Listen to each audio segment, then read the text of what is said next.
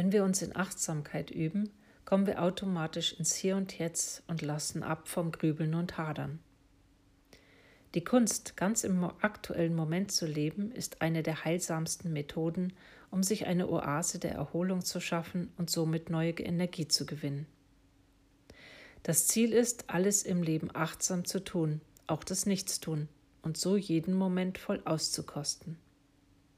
Dabei bin ich mir bewusst, dass alles, was ich jetzt tue, das absolut Wichtigste in meinem Leben ist. Denn jetzt, in genau dieser Sekunde, kann ich gar nichts anderes aktiv tun, um nicht einen Teil meines Lebens zu verpassen. Wie viel Zeit haben wir bereits verpasst, weil wir uns mit der Vergangenheit, mit Zukunftsängsten oder mit Widerstand gegen etwas im Hier und Jetzt aufgehalten haben?